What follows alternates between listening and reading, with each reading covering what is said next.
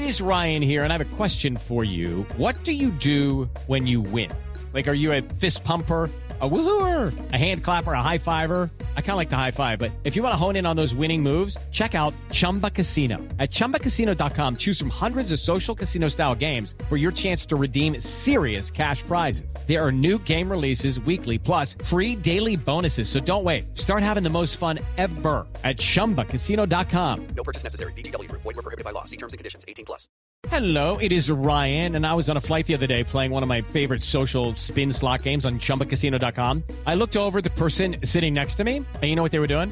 They were also playing Chumba Casino. Coincidence? I think not. Everybody's loving having fun with it. Chumba Casino is home to hundreds of casino-style games that you can play for free anytime, anywhere even at 30,000 feet. So sign up now at ChumbaCasino.com to claim your free welcome bonus. That's ChumbaCasino.com and live the Chumba life. No purchase necessary. VGW. Void were prohibited by law. See terms and conditions. 18 plus. It is Ryan here, and I have a question for you. What do you do when you win? Like, are you a fist pumper? A woohooer, a hand clapper, a high fiver. I kind of like the high five, but if you want to hone in on those winning moves, check out Chumba Casino. At ChumbaCasino.com, choose from hundreds of social casino style games for your chance to redeem serious cash prizes. There are new game releases weekly, plus free daily bonuses. So don't wait. Start having the most fun ever at ChumbaCasino.com. No purchase necessary. VGW. Void were prohibited by law. See terms and conditions. 18 plus. With the Lucky Land slots, you can get lucky just about anywhere. This is your captain speaking. Uh, we've got clear runway and the weather's fine, but we're just going to circle up here a while and uh, get lucky. No, no, nothing like that. It's just these cash prizes add up quick. So I suggest you sit back, keep your tray table upright, and start getting lucky. Play for free at LuckyLandSlots.com. Are you feeling lucky? No purchase necessary. Void where prohibited by law. 18 plus terms and conditions apply. See website for details. Before we begin, if you like what you hear on Mile High Report Radio podcast, don't forget to rate and review us on Apple Podcasts and go ahead and click subscribe wherever you get your podcast. You're listening to Mile High Report Radio with your hosts, Adam Malnati and Ian St. Clair. Get involved with the Denver Broncos conversation at milehighreport.com. And now it's time to get to work. Adam, it was another maddening Sunday in Broncos country, and not necessarily because of the outcome, but because we saw for the second week in a row what this offense is capable of when Drew Lock and the rest of the guys are just allowed to open it up.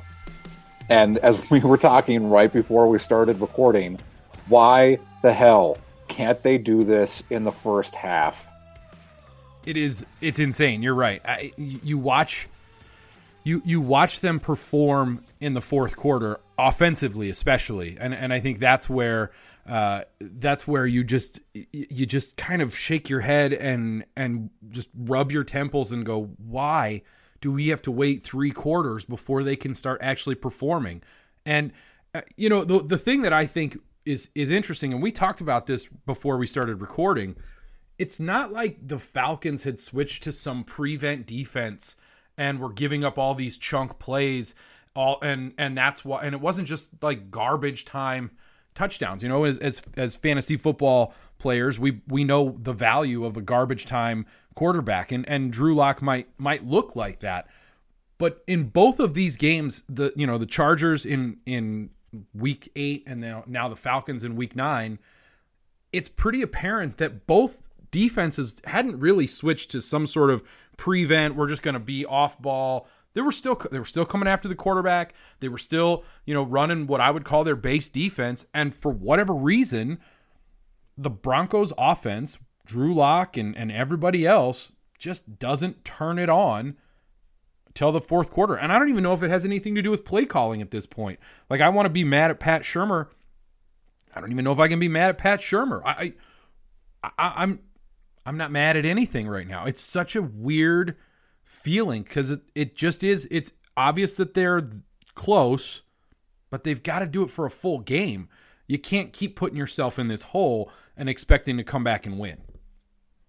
And that's why it's maddening. It's it's not the outcome that's maddening. It's the fact that you can see it when they actually are able to do it or start to do it, whatever the reason, whatever the culprit is for why they're not doing it in the first half, that is on Vic Fangio, Pat Shurmur, and Mike Shula to figure out what are they doing in the fourth quarter that they're not doing in the first half. Because Andrew Mason tweeted out a statistic where the Broncos have trailed by double digit points in five of the eight games going into into halftime. So that shows you you can't continue to put yourself in a bind like the Broncos have this season. And my key to the game going into this game against the Falcons was to start fast. I, I get that they didn't practice again this week. They had another day where they had to to go virtual. I I, I get that. I get that they haven't had preseason, they haven't had training camp. So it's a work in progress.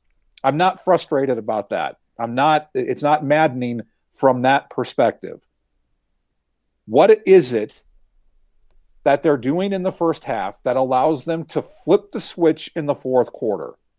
And whatever it is, they need to figure it out because they were competitive. They still had a chance in this game, but you can't be down three touchdowns to a high powered offense like the Atlanta Falcons. So that's where they're going to have to start figuring it out. I'm still going to preach preach patience because this offense is incredibly young. The defense was without its two best cornerbacks and its starting defensive tackle. It's going it's a work in progress, but this is the area that is frustrating and maddening is putting it together for a full game. Yeah, you, you, you bring up the injuries, you bring up the issues that they've had throughout the season. Really, I mean this this season began uh, on on an injury note with with what happened with Von Miller and the fact that uh, AJ Bouye has not been able to stay healthy for more than a game at a time. Uh, Bryce Callahan uh, being ruled out sort of popped up out of nowhere. Uh, that you know he tried to go in warmups and it just didn't feel right. And obviously they're going to be safe with that. Shelby Harris and, and the the COVID test that doesn't help the situation, and it's just it feels as if every week it's something else, right? Every week it's a, it's another injury, it's an it's another positive COVID test. So they're like you said, doing virtual meetings. It's it's something that every team in the league is having to deal with. There's, there's I don't want to start making excuses and not acknowledge that every team in the league is having to face some of these same ch- same challenges, but the challenges for this team started from the very beginning and they've dealt with them every week. And in dealing with them every week, it really does sort of show that this team has the potential to be very good. But for whatever reason, it just it, things just don't work out. And it's it's not like they played a perfect game either. We we watched that game and there were there were things that happened on the field where you just shake your head and uh, you know sort of at the top of my head right now speaking of off the head is is the Phillip Lindsay drop there at the end where the ball bounces off his helmet. That felt like something that was more indicative of what that game was like. It was just like they just couldn't quite get going at the start, and then that was just sort of a replay of what was going on at the beginning of the game. And I don't want to I don't want to jump on Phil there. That's not fair, but it is something that just kind of is like, yep, that's that's this game in a nutshell. Here we are. We need something big, and we can't quite get it when it matters. And as that game progressed, you know, you're down by you're down by a touchdown. It's it's 34-27. You need something to happen there. And they just couldn't make it happen.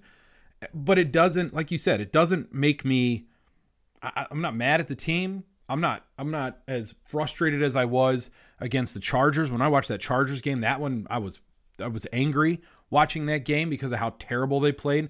For whatever reason against the Falcons, I was a little less uh I, I, I wasn't as quick to just be angry about what was going on on the field. And I, I don't know what it was, but I felt like they could they could still kind of get some things done.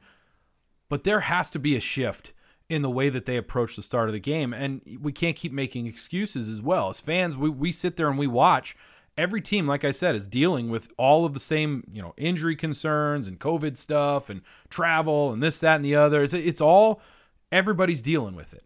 And so the Broncos have to figure out a way to get their offense, especially their offense, into the game earlier. Because if you're just going to wait till the fourth quarter to play football games, you're going to lose most of those football games. I don't care how good you are in the fourth quarter. And that's something that is is very apparent by what has happened throughout the year. And the fact that they were the better team in the fourth quarter against the Falcons doesn't matter because they were so bad from quarters 1 through 3. And it's not just the first half. It's the first 3 quarters. They don't seem to get into a game until almost the end of the third quarter before they really get that offense rolling. And that that it's just not going to hold. You're going to lose games.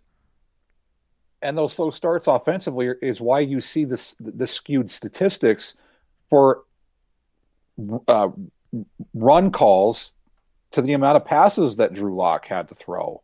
It's because they were down. You can't get the running game involved if you're down by three touchdowns. You have to go out and sling it. So I think that's where Pat Shurmur and this offense can look at it and say, well, maybe instead of trying to establish the run so early, let's let Drew Lock come out and just sling it. Let's let him get in, involved in the game, and then that can set up the run game. What if we can get out to a lead? Then that's when we can have the defense have to start to stretch out. They're going to have to cover Tim Patrick, Jerry Jeudy, Noah Fant, and now KJ Hamler. I like the way they utilized him on that uh, reverse that kind of looked like an, an Andy Reid, Patrick Mahomes uh, esque type, type play to Tyreek Hill. That's what we thought that they could utilize with KJ Hamler with his speed and quickness. But that when you look at what they're able to do in the fourth quarter, maybe that's what they're they need to start doing in the first in the first quarter on their first drive of the game. Just come out and swing it. Let Drew Lock come out and play like that as he has the last two fourth quarters against the Chargers and the Falcons because you can't throw the ball 46 times and expect to win. There's just no way because that shows that you're trailing. It shows that you have you've had to come back and overcome another steep hill. And you can't continue to put your team, your defense, your offense in a situation where you're constantly playing from behind. Yeah, it's a, it is it is sort of that it's it's kind of like lather rinse repeat right now too. We're sort of living in the same the same thing week in week out as fans. We're watching this team and they they don't seem to be making those adjustments. They don't seem to be recognizing what they're good at and what they're not good at. And then they don't seem to be be able to implement a game plan at the start of the game that is as successful as whatever it is that they they end up doing at the end of the game. I would I would love to see a little more up tempo. I think Drew Lock is is better as you as you go if you're if you're playing up tempo. I think up tempo is something that helps young quarterbacks because it does eliminate certain aspects of the game that you don't have to worry about. And if you can gain success and gain confidence, then that's going to translate to being better down the road. Th- this is something that I think is difficult for a lot of fans and and it is frustrating the Denver Broncos are in the process of developing a quarterback. I think that they have made a commitment to Drew Lock that some fans are probably not as happy about because they don't see the improvement coming as fast as they would like.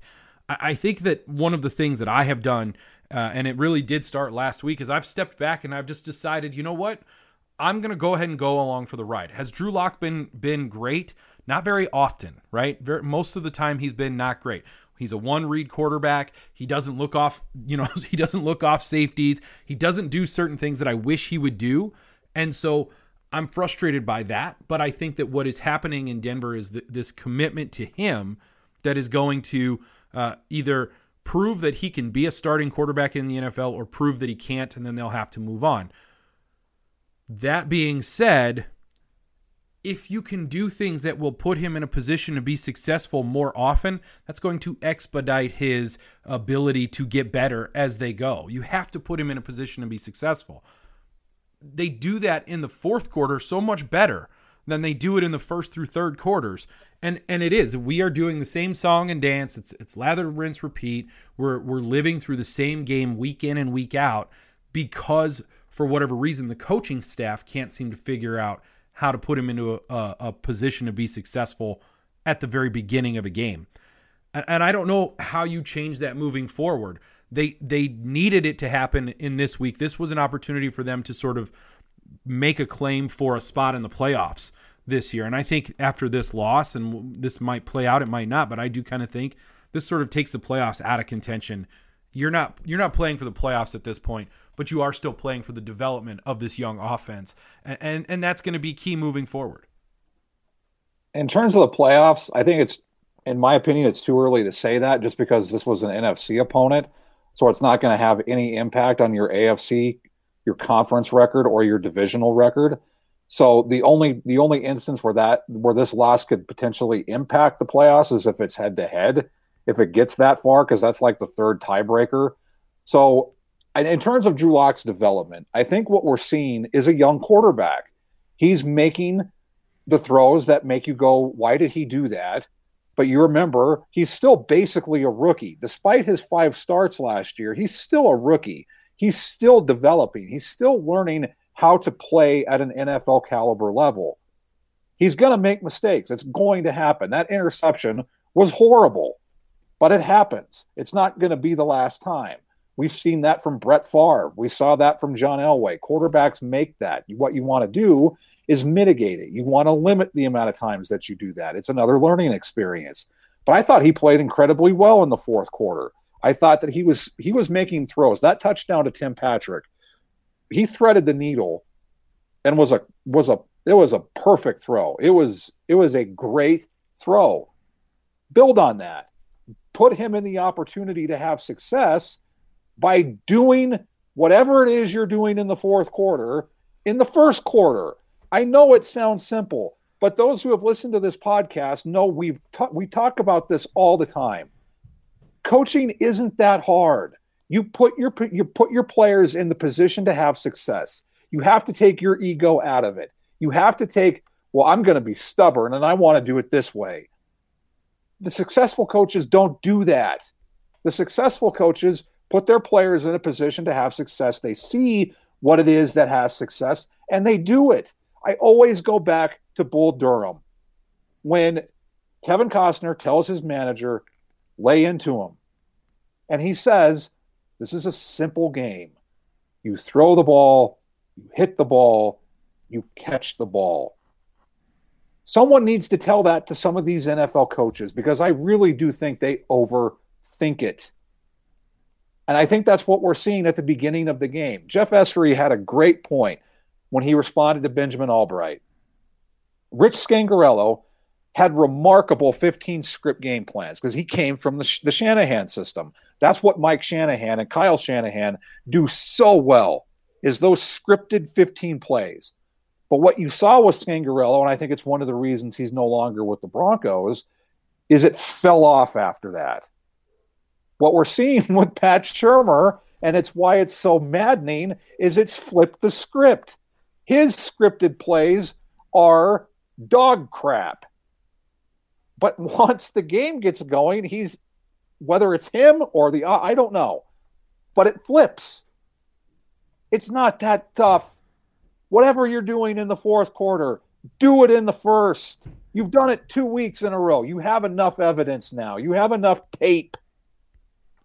He's got, you've got the tape. I love that. I actually I did want to talk about a couple of those other touchdowns as well though because we we did see and you made a good point. The throw to Tim Patrick was a phenomenal throw. The throw to Jerry Jeudy on that hitch route that ends up being a touchdown. Jerry Jeudy makes a great play, but Lock throws that ball before Jeudy comes out of his break. That's a nice timing play that I really enjoyed just seeing them. They clearly have worked on that. That's something that that they knew that they could execute and they were able to execute it. Fantastic.